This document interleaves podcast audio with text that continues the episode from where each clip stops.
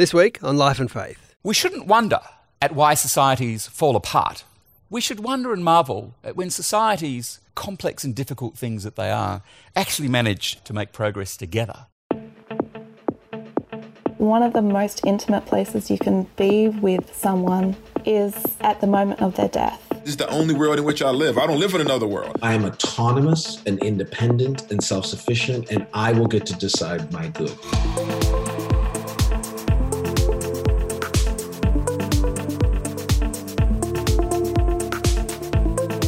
Welcome to Life and Faith from CPX. I'm Simon Smart.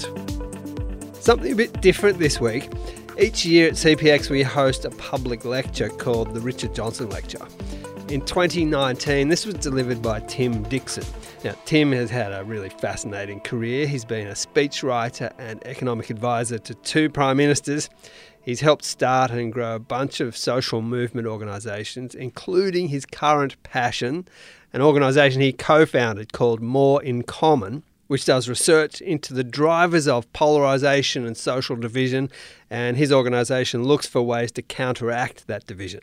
You'll hear more about that today. But our producer, Alan Douthwaite, was revisiting this lecture recently, and he couldn't help noticing how prescient it was in 2019 before the pandemic, before the storming of the Capitol building in the US, and other things that have occurred in the last three years.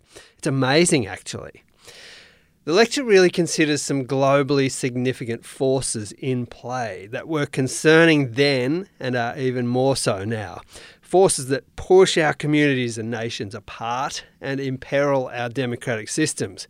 Now, Tim helpfully here offers some careful thoughts about how we might approach overcoming that division and resisting those forces. It's an excellent lecture. We thought you'd like to hear it, even if you were there for it in the New South Wales Parliament House building that evening. Now, it is a little bit longer than our usual episode, but we think it's worth it. So here's Tim Dixon. His talk is titled Crossing the Great Divide Building Bridges in an Age of Tribalism. I want you to imagine tonight a scene in this historic building. You may want to close your eyes for a minute or two. Imagine that with a swipe of the calendars on our phones, we could find ourselves not in 2019, but 1909. Around us, there's people discussing the most important issues of the day. It's today, in 1909. The Sydney Morning Herald carries stories about ensuring that dairy farmers are paid enough for the milk that they produce, the need to encourage more boys at school to study science, how to resolve ongoing money disputes between the Commonwealth and the states, and people are discussing the instability of national politics. We've just had another change of Prime Minister, the fifth Prime Minister in as many years. Overseas, they must be thinking that these Australians are somewhat unstable. But we're on the cusp of a new decade, and there's a mood of optimism about the decade ahead, about the extraordinary progress that's been achieved in the past few years the growth in world trade, the establishment of the minimum wage last year, the age pension that will come into effect in July of this year. Some of the women in the room were active in the campaigns for women's voting rights, now uniformly recognised across the country, now that those curmudgeons in Victoria have finally surrendered to the March of Progress, the last in the nation to do so. Though not, of course, if you're an Indigenous woman or man, it's unlikely you'll actually live to see your right of citizenship or voting. Uh, that's 60 years away still. Amid the buzz of conversation about the decade ahead, it would be fascinating but at some point, you and I, as creatures of the 21st century and time travellers, would get frustrated because we know what happens in 1914. The Great War is going to take away the lives of 16 million soldiers and citizens, uh, and many from Australia. Knowing what's to come, at some point we would want to break through the laws of time travel and actually jump in on those conversations and kind of wave our arms around wildly and shout at the top of our lungs to silence everybody and say, Don't you get it? For goodness sake, it's 1909. And they'd look at you with a blank stare, of course. You're five years away from the worst catastrophe that you can imagine. The children running around at the back of this room are the children that you are going to pack off to war before they've had their first kiss. Your ships are not going to spend the next decade laden with the goods of trade, but the guns of war. And a decade from now, Europe is going to lie in ruins Empires fallen, revolutions afoot, the old world gone. Because everything that you're talking about tonight is going to be overshadowed by what's just about to happen. You might say the same thing if we were to turn the clock back 250 years ago to 1769, two decades before Richard Johnson's arrival with the First Fleet, and we were standing on the sandy shores just a few hundred metres from where we are tonight, and you were speaking to the indigenous owners of the land. Everything that we're talking about is about to be overshadowed by what's about to happen. If only we could see the future and have the wisdom of hindsight for our moment now in 2019. We'd not just make better investment decisions, though we would, and we wouldn't just be like Richard Johnson, who churlishly remarked, having been granted 400 acres in Glebe for farming purposes, that those 400 acres were not worth him paying 400 pence for. Thus, he opened up a conversation about Sydney property prices that I'm sure that we'll be passing down to future generations of our own. But what if today, on the precipice of the 2020s, we too are in a moment like 1909, but we just don't know it? What if we're in a time that is about to be overshadowed by something that's just about to happen? In years to come, what might our own descendants want us to have heard tonight. I'm going to speak about one of the most fundamental aspects of human societies our ability to live together, to manage our differences, to navigate change, to make it possible for everybody in our society to flourish.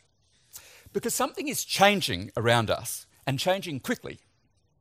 I'm going to discuss how the forces that are driving us apart are intensifying and the forces that are holding us together are weakening. I'm going to discuss why social division, social fracturing, and polarization really profoundly matters. Some key things that we know about tribalism and polarization, how we can counter this fracturing. And I want to discuss as well some of the unique insights and contributions of communities of faith, and specifically of Christian communities. As we imagine what it might have felt like to be with that gathering in this room in 1909, we're reminded of this that, like them, we do not know what the future holds for our own lives or the wider world. And that's part of both the excitement, the exhilaration, and the anxiety of, of life. Nevertheless, history does have its patterns and its warning signs. There's an ancient story in the Bible of King Belshazzar, the king of Babylon, the son of the great king Nebuchadnezzar, who, in the middle of a big ball and gown event for a thousand of his nobles in his palace, suddenly sees a great hand appear and start writing on the wall. And if it was today, I guess everybody would get out their smartphone and start Instagramming that moment and thinking, what an amazing hologram. But Belshazzar looked to that wall and he saw just four words written on the wall, which predicted the collapse of his regime. Your days are numbered, your kingdom is done. If we were to look to the handwriting on the wall for us, in our advanced democracy, advanced information society of 2019, it might warn us of some kind of civilizational collapse or decline, irreversible climate change, the loss of biodiversity, overpopulation, plastics in the ocean, economic inequality, sky high levels of depression and suicide, smartphones that are rewiring our brains in dangerous ways, a world of total surveillance, artificial intelligence, loss of jobs, the collapse of the rules based international order, the digital world would give us more than just four words, more like a kind of railway tunnel full of graffiti from uh, wall to wall and from ceiling to floor. And there's a tendency, of course, of every generation to sometimes feel overwhelmed by the challenges that it confronts. No doubt future generations will have even more to add to that list. But in an age like we live in, of ceaseless information flows and, and not so much reflection, it is hard to distinguish the changes around us that truly matter and the flotsam and jetsam of the day.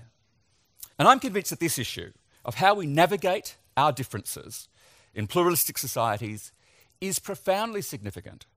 And some indication of its significance can be seen in the degree of disruption that we've seen around us in just the last few years. Most of us don't just know from our news that we're in a period of extraordinary disruption. In different ways, we're feeling it ourselves. Liberal democracy, which two decades ago we thought was going to rule the world, is now in crisis. Cast your eyes across nations as diverse as the United States, France, Germany, the United Kingdom, Italy, Hungary, Austria, Sweden, Poland, Brazil, India, the Philippines, and many others.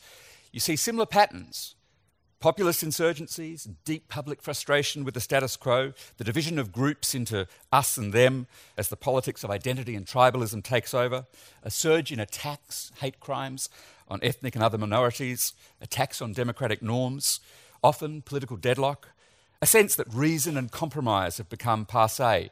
New psychological phenomena like the problem of hypervigilance that seems to be driven by social media.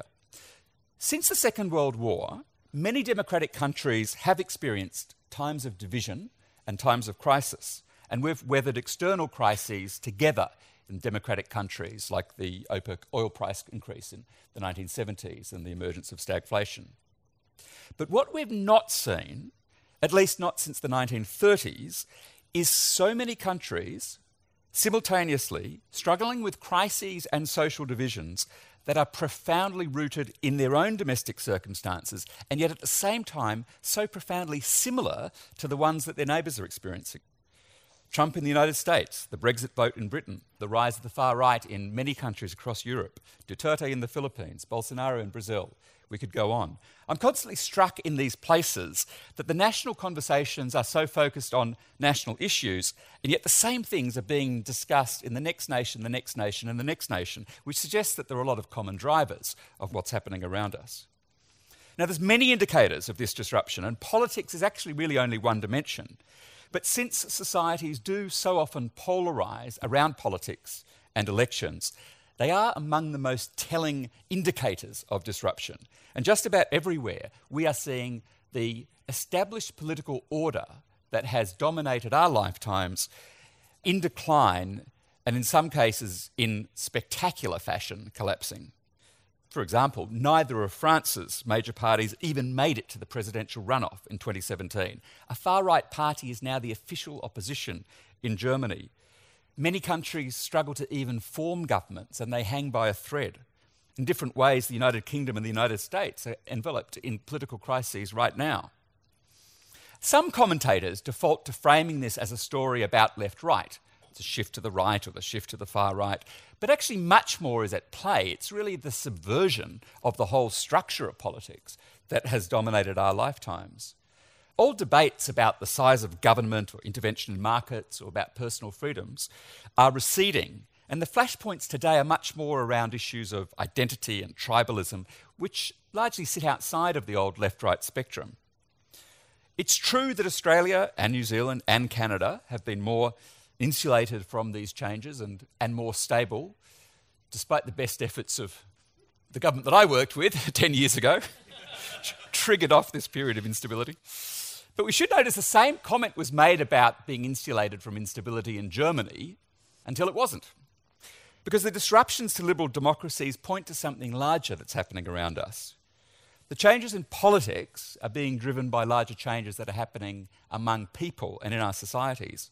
We're seeing across societies breakdowns in the norms of how we interact. Today, marks the release of an excellent new book by the head of the American Enterprise Institute, Arthur Brooks, called Love Your Enemies, in which Brooks discusses the ways that a tone of contempt has overtaken our public conversations. Contempt is profoundly different from disagreement and even anger. Contempt is the, the rolling of the eyes, the dismissal of the other.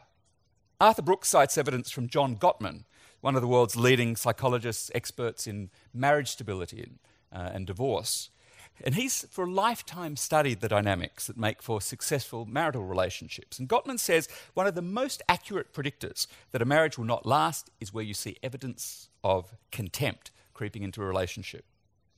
When you hold me in contempt, you're saying to me, your opinion is not worthy. You're saying to me, you are not worthy. You're saying to me, it wouldn't matter, it would be a better thing if you simply weren't here. But the problem for us now is the way that contempt has gone from something rare and remarkable to becoming the common currency of public conversation. This is dangerous, profoundly dangerous. For many people, it's just a short pathway from contempt to acting out violence. Last year, I had several conversations with experts in conflict prevention, which left me deeply troubled. Independently, they had been looking at the deepening polarization in the United States and were feeling a sense of deja vu from working in conflict ridden societies, mostly in an African context. And they were seeing patterns that, at least in other societies, have preceded a descent into civil violence. Whether you take that as realistic or as alarmist, we should never take it for granted that societies always are going to have the resilience to withstand the forces of division. Democracies might have made it look easy in recent generations, but a longer view of history would tell us that holding diverse societies together requires ongoing diligence. When I was at the law school up the road at University of New South Wales, I remember a lesson from the wonderful Professor Martin Krygier about the French sociologist Emile Durkheim.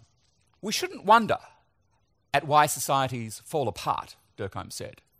We should wonder and marvel at when societies, complex and difficult things that they are, actually manage to make progress together. According to the World Economic Forum's latest Global Risks Report, societal polarisation alongside climate change is the greatest underlying driver of increasing risks all across the world.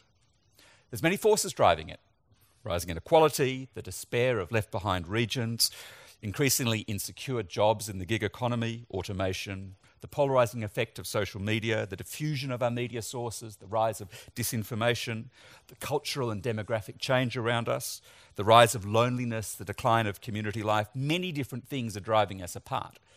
And we can add to that investments by foreign governments in digital interference with the explicit goal of driving a wedge into our society's social fractures, investments that are now taking place in the billions of dollars. Meanwhile, the forces that once held us together, shared values, shared stories, shared experiences, shared community life, have all weakened. It's not just that we don't know our neighbours, it's that we know fewer and fewer people who are actually different from us in terms of their education levels, their beliefs and values, their politics, often as much as their racial or religious background. And as Tim Carney's new book, Alienated America, argues, the social glue is becoming unstuck far more in poorer communities than in wealthier ones. The organisation that I co founded in 2017, More in Common, is focused on understanding these forces that are driving us apart and strengthening the forces that hold us together. The global strategist Ian Bremmer, founder of the Eurasia Group, makes this point in his recent book, Us versus Them The Failure of Globalism. In our news coverage, we have a tendency to have the camera, the spotlights on the stage. But actually, what we should be doing, he says, is turn the camera around and look at what's happening among the people. Because it's what's happening among people, what's happening in society, that best explains why there's so much energy around these angry populists. Much of this angry crowd was already there before the populists showed up, before the Donald Trumps or the Bolsonaros or the Marine Le Pens and so forth. What I've been doing in my work with More in Common is training the lens on people to try to understand why is the crowd there? Why are they so angry?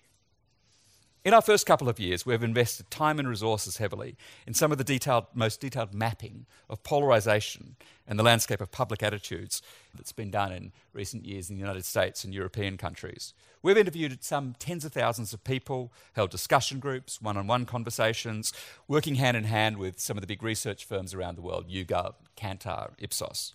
We've asked people a very wide range of questions about themselves, their values and beliefs, their attitudes towards their country, and specific issues, especially around the divisive issues of, uh, of migration, immigration, and refugees, so forth. We've found that on many of those identity issues that now drive public debate, the Western societies are typically dividing into three groups. Typically, in different countries, you find a cosmopolitan group that's around about 25 to 35% of the population. These are people who embrace openness, who value diversity, who have a more global sense of identity. They're highly educated, they normally have pretty solid careers, they live in big cities, they're more optimistic, they're big influences on culture. At the other end, is those who are typically very nationalistic. We call them the closed values group. That's language that The Economist magazine has used. It's not intended to be pejorative, it's not perfect, but it kind of captures some of their, their mindset. They're more pessimistic, more anxious, more unhappy with change. They feel under siege They're opposed to immigration, for example. They value social order, controls, strong borders, a strong sense of national identity. Typically around 15 to 20% of the population. And if you listen to many of the debates that take place around us, you would think that our society is split very much between these two camps into something close to 50 50. Because debates are so often dominated by the strong voices on either side. But everywhere we've studied, what we've found is a larger group of people are in the middle. People who don't entirely identify with either the cosmopolitan crowd, the open values group, or the closed values group. They are the middle groups, typically around 40 to 60% of the population. And they're not all the same, they differ between countries, and within the middle, you find typically two or three quite distinctive groups who see the world in different ways. Some are more concerned about financial security, some more concerned about culture, some are more shaped by religious faith. But what's similar among them is that they have a mix of views and they don't identify with the tribalism of either side. They're also not necessarily centrists in the sense that we would have talked about them, say, 20 years ago. That is, they're not really defending the status quo. Often they're actually quite angry and quite alienated, quite disaffected. But they're not tribal partisans in the way that the people on the opposing um, ends of the spectrum are. In the United States, we've called this group, this, these middle groups, the exhausted majority, people who feel fatigued by the constant conflict around them. America is especially polarized, with highly engaged people at either ends of the spectrum and 67% in the middle groups. I just want to touch on a few insights from this work that we've been doing, because I think it's very relevant to understanding these dynamics of polarization and fracturing. Let me show you this through the lens of four of the, the most divisive debates taking place in the United States at the moment on immigration, feminism, police brutality towards African Americans, and the Muslim travel ban. You could look at these surveys and say, it's a 50 50 split. This is a 50 50 country. You look at elections and it sort of takes you there, that you look at sort of fine grained movements between two sides. But actually, it's not at all a 50 50 story when you ask people about their values and what motivates them. Our study identified seven distinct segments, not two. And we found those segments by asking questions not about all these current issues, but actually questions about people's underlying beliefs, their, their sense of identity, their sense of moral values. We actually didn't use any current political questions to do the segmentation um, of the population, only questions about values and psychology. And look what happens. When you ask the questions, when you look at how the patterns across these four issues, the seven tribes are remarkably consistent. Different issues, the same pattern. I'll do that backwards. Totally separate issues, and yet the same patterns. And we didn't ask, we didn't use their answers to these questions in creating the segmentation. We asked broader questions, moral foundations theory, and a bunch of other things. What that tells you is that people aren't thinking about these issues sort of rationally through details. They're coming out of a, a values base. It also points significantly to the level of tribalism that exists among people, and particularly among the polar groups. There's sort of 95, 98% agreement in these polar opposite groups. We call them the progressive activists on the, on the left side, the devoted conservatives on the right side, 8% and 6%, respectively. Why do they all think the same thing on such a different range of issues? I think some of the answer is just the, the dynamics of tribalism, and particularly the role that social media plays. People have learnt, because humans absorb these lessons, the lessons of shame and humiliation, very quickly, people have learnt to follow their tribe. If you're a conservative, a staunch conservative who suddenly advocates urgent action on climate change, or a Green voter who has second thoughts about right to life issues, the social media mob, your own tribe, is going to descend on you immediately and sanction you, punish you. And we observe that. And so we run away from it and don't challenge the thinking of our own tribe. And so you get this much stronger dimension of tribal groupthink taking place among the most politically engaged people. But also, what this is teaching us is the importance of underlying values in understanding our differences. Opinion polls typically focus on demographics, what people's background is, their gender, their age, their racial background, and so forth. But what we've found in our research is that people's underlying beliefs and values actually are more powerful in predicting where they stand on all of those issues. Why is that important? Because if we are to bridge the divides the opening fractures in our societies, we must come to the point where I realize that the reason why you have a different point of view to me is not because you're wrong or because you're stupid or because you're a bad person. It's probably because you have a different set of values. Different things are important to you than to me. Different experiences have shaped the way you see the world than the way I see the world. Curiously, when people with different views actually have the opportunity to sit down together and have a, a decent conversation, which of course rarely happens now, but when that does happen, this is the discovery they come to. They realize the other point of view is legitimate. We actually even experienced this in our own team, our research team, as we did our uh, study when we were talking one on one, the participants in this, this study. One member of my team, an outstanding researcher, a consummate professional, completely objective in her work. And one day she found herself interviewing a really staunch conservative, very different from her own background and beliefs. And she'd literally never met before someone who was like this person she was interviewing. Their views really were polar opposites. Yet at the end of the interview, she was struck, and she said this to me I don't agree with her views, but I understand them. I understand her life, I understand her experiences. They're so different from mine. She's a good person. She means well. She loves her family, she loves her community. Her intentions are good. Her beliefs are different from mine.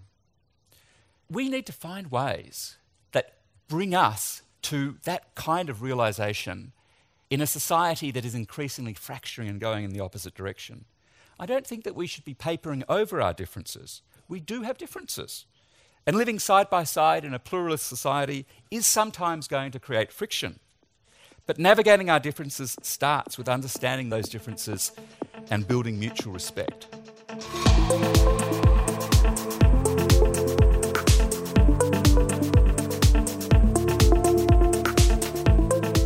This is Life and Faith, and we are revisiting the 2019 Richard Johnson lecture by Tim Dixon It's called Crossing the Great Divide Building Bridges in an Age of Tribalism.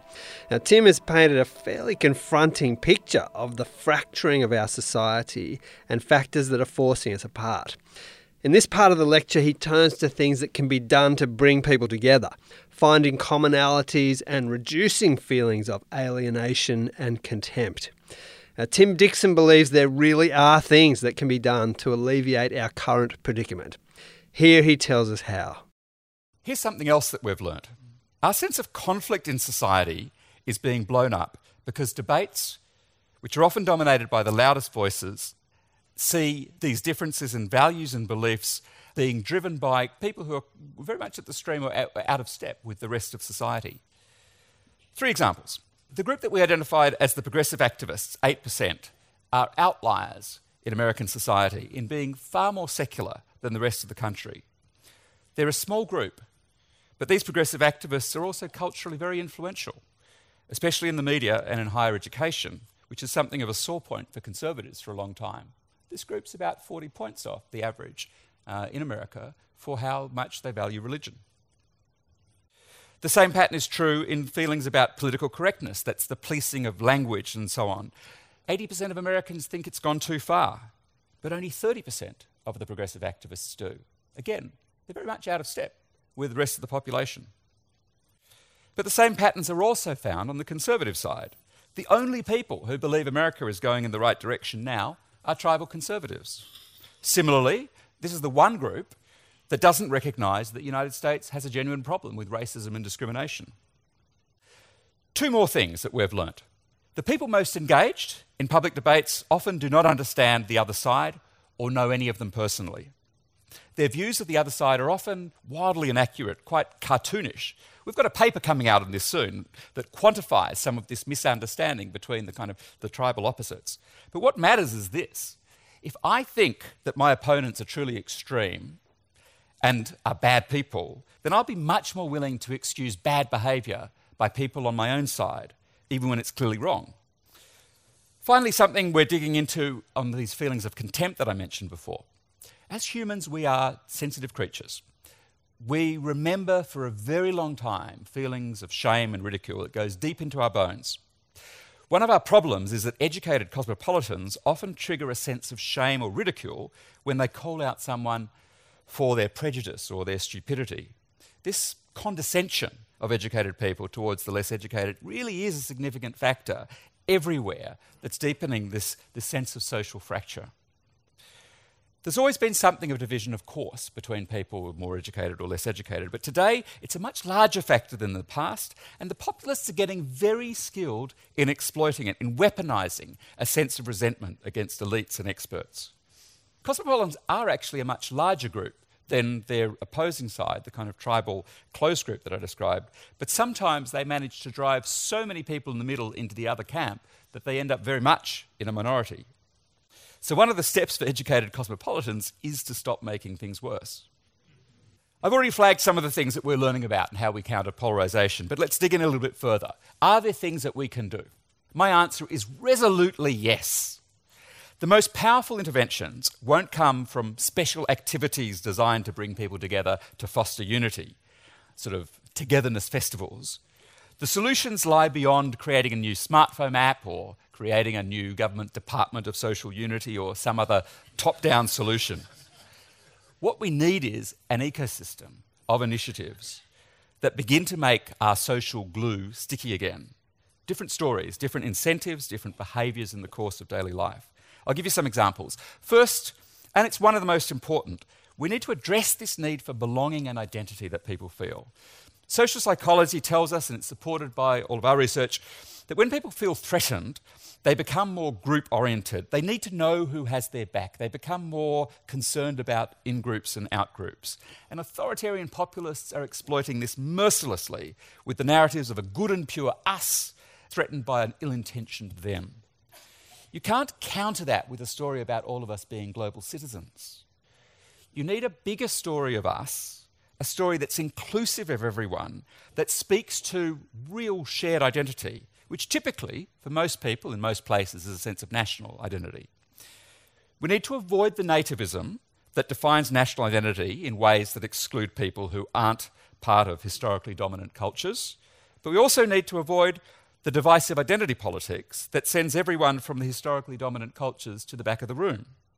We talk about this idea, this bigger story of us, as inclusive patriotism. Patriotism that brings in everyone, that emphasises all that we have in common, that strengthens shared values and seeks the common good of all. In coming months, some critical moments lie ahead Britain's resolution of the Brexit quagmire, how France responds to the Gilets jaunes uprisings, the 2020 presidential race in the United States. All of them will be moments when big choices are made in those countries between bridging narratives and breaking narratives. Narratives of belonging and identity are profoundly powerful. Populist parties have shown that. And it's through the power of their narratives that they have tapped into deep feelings of frustration and abandonment in many countries. And that's what's upending established politics in so many nations. We need the bigger stories of us that resonate with this need for identity and belonging that people are feeling, that emphasize our commonality, but which speak as well to who we are today and to our future and not just our past, that are genuinely inclusive of all. And there isn't one bigger story of us. Of course, political actors have a key role here in, in building those narratives. But what's needed is a constant infusion of actively thinking of inclusion rather than drawing those lines. Second, and related to that, is that we need political leaders who can credibly carry that narrative. More people who reflect the values and ethos of those middle groups and less the tribalism on the wings. Specifically, people who can resist the worst instincts of their political tribe and put, as the late John McCain said, country above party. There is a real appetite among people in the middle for that kind of leadership, but you just wouldn't know it from Facebook or from Twitter. And we've found, in the case of the United States, that while 87% of Americans say the country is more divided than at any point in their lifetimes, 77% also say that the differences among Americans aren't so great that they cannot come together. That is an invitation for a different kind of political leadership. But it's not easy getting into parliament or winning a primary because it requires you to navigate increasingly tribal political environments. Not least because many people in these middle groups are so disgusted with the state of politics that they're dropping out from active participation, which only strengthens those extremes. That's why we need much wider participation in politics, notwithstanding this very toxic environment, particularly for women. Moving off politics, a third solution technology. We have built massively powerful technology platforms that reward the loudest, strongest, most extreme voices. Fake stories perform better than true. Fear and hate gets more clicks than hope and love.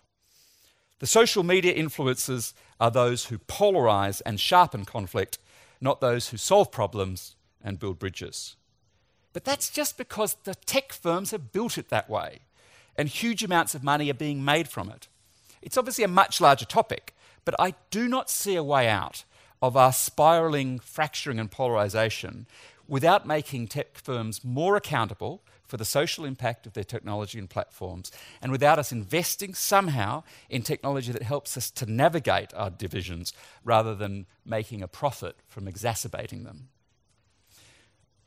A fourth solution using storytelling mediums of our culture, arts and entertainment, from reality TV to gaming to movies, to show how we can overcome our polarization. A fifth solution we need more defining national moments that bring people together, people who don't know each other in their own communities. When More in Common partnered with the Jo Cox Foundation in 2017, we launched the Great Get Together in the United Kingdom, and we saw literally millions of people take part in street parties just to connect after a, a very divisive year. 120,000 self organised meetings across the country. There is an incredible appetite in the middle for initiatives that can take us beyond these fractures.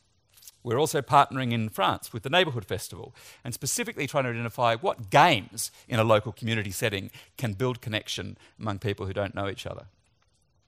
A sixth solution at the other end of the big kind of national events is much more localised events that bring people together across divides in people's homes and community centres. Of course, they're only useful if they do bring unlikely groups together, and I do think that nobody's yet cracked it on the challenge of making these sorts of initiatives scalable. But there are exciting initiatives taking place in many places. A seventh solution we need a fresh lens for policy making, seeking to develop policies that counter deep social fractures and address the insecurities that make people vulnerable to these us versus them narratives. Strengthening our social contact is a real start. For example, how can urban planning housing, schooling policies counter the segregation of people into clusters of homogenous wealth and racial and ideological groupings. Across all of these initiatives, what we most need is an ecosystem that talks to each other because we've got a long way to go to really know what's going to be effective in countering a very challenging environment of polarizing forces. More in Common is something of a laboratory to find and develop and test and scale those different interventions, but it's tiny. What we need is a serious and widespread engagement with the challenges of making this glue, this glue that holds society together, sticky again. Because fractured societies are unstable societies. They make people's lives miserable. They elect bad governments.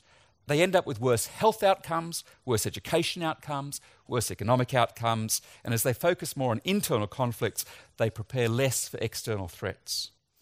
That's why, to me, this is the call of our generation to cross these great divides, to bridge the chasms, to reunite fractured communities.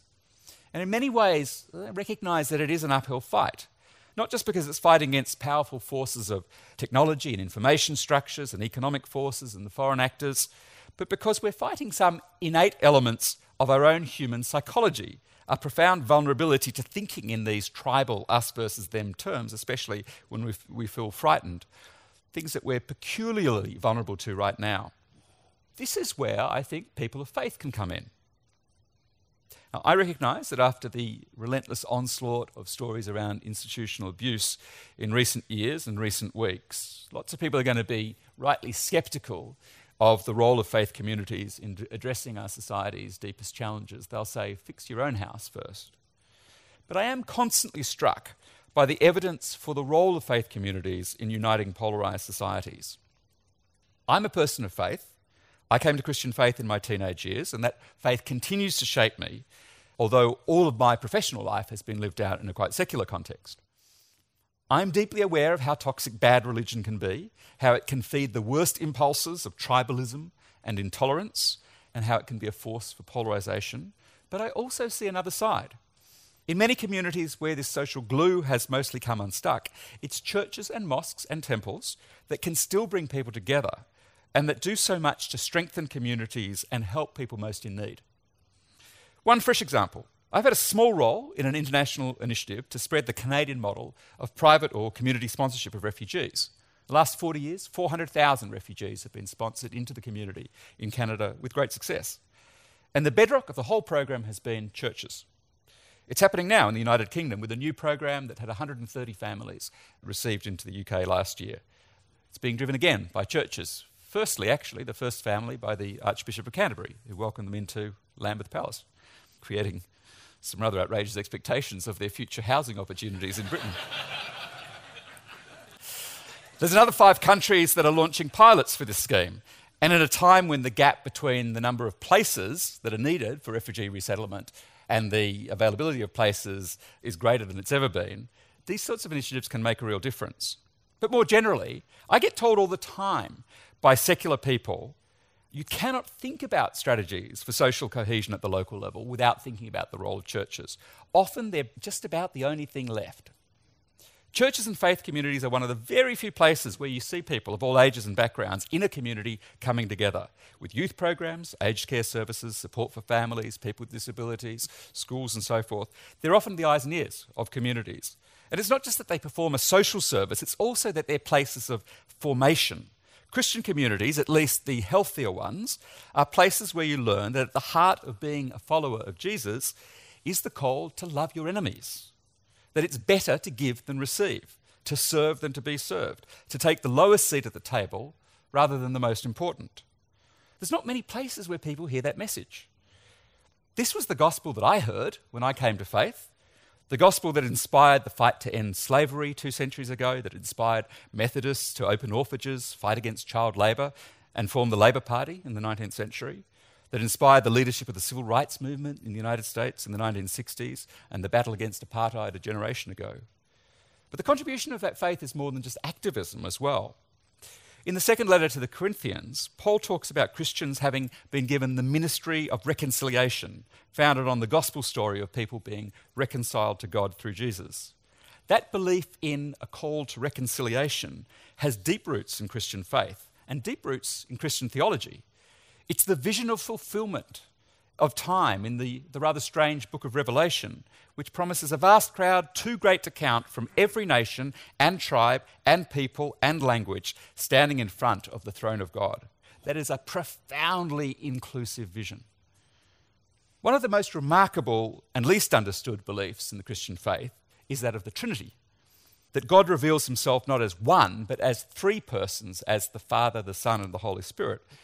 It's hard to understand, but it has huge implications. If God reveals himself as a relationship among three persons, then each person is incomplete without the other, and nothing is complete without difference. If humans are created in God's image, then relationship and connection to other people is at the heart of what it means to be human. My dear friend Johann Hari would probably have an aneurysm if I described him as an advocate for Trinitarian theology. He's as secular as they come. He doesn't share my faith, but his excellent recent book, Lost Connections, about the causes of depression, speaks powerfully about the deep neuroscience around this, our human need for connection. For me, that's a reflection of how God made us in his image. For me, those insights are immensely practical. If human flourishing comes most of all through deep and fulfilling connection to each other, not through money or social media fame or our own path to self fulfillment, that's got a ton of implications for the choices we make in politics, in the workplace, in education, in healthcare. It's a large canvas. And if our churches are to look more like Jesus and less like the religious authorities who put him to death, then they can have an outsized impact in healing our fractured societies, in rebuilding community, in creating new norms of respect and civility in bridging these divides. This address tonight is named in honour of Richard Johnson, the first churchman following European settlement in Australia. He's a compelling character, and though he died two centuries ago, he's actually well preserved by his regular correspondence to friends and colleagues. If you're familiar with the great early 20th century literature of Winnie the Pooh, Johnson reminds me a little bit of Eeyore the donkey. He can be a little bit down sometimes, not a little bit self doubting. He was certainly often frustrated and stressed. And in his mild scepticism about the future prospects for this fledgling colony of New South Wales, he was an early embodiment of a classically Australian temperament. I suspect that he wouldn't have performed so well on social media. Yet in his own time, he was a man with a deep faith who acted in conscience in service to his community. In his deeply respectful relations with Indigenous people, in his consistent visits to convicts who desperately ill in their own huts, in starting a little school in the church that he financed from his own pocket, Richard Johnson worked for the common good and for human flourishing. He made the social glue stronger. If the people of Sydney 100 years from now were to break through the barriers of time to talk to us, who knows what they would say? Who knows if they'd talk about climate change or social fracturing or nuclear weapons or something else that we haven't even thought about? But I suspect that they might say, as we can now, that if we were to raise a new generation with the character and devotion and sense of service that Richard Johnson had, it would be to the good of us all.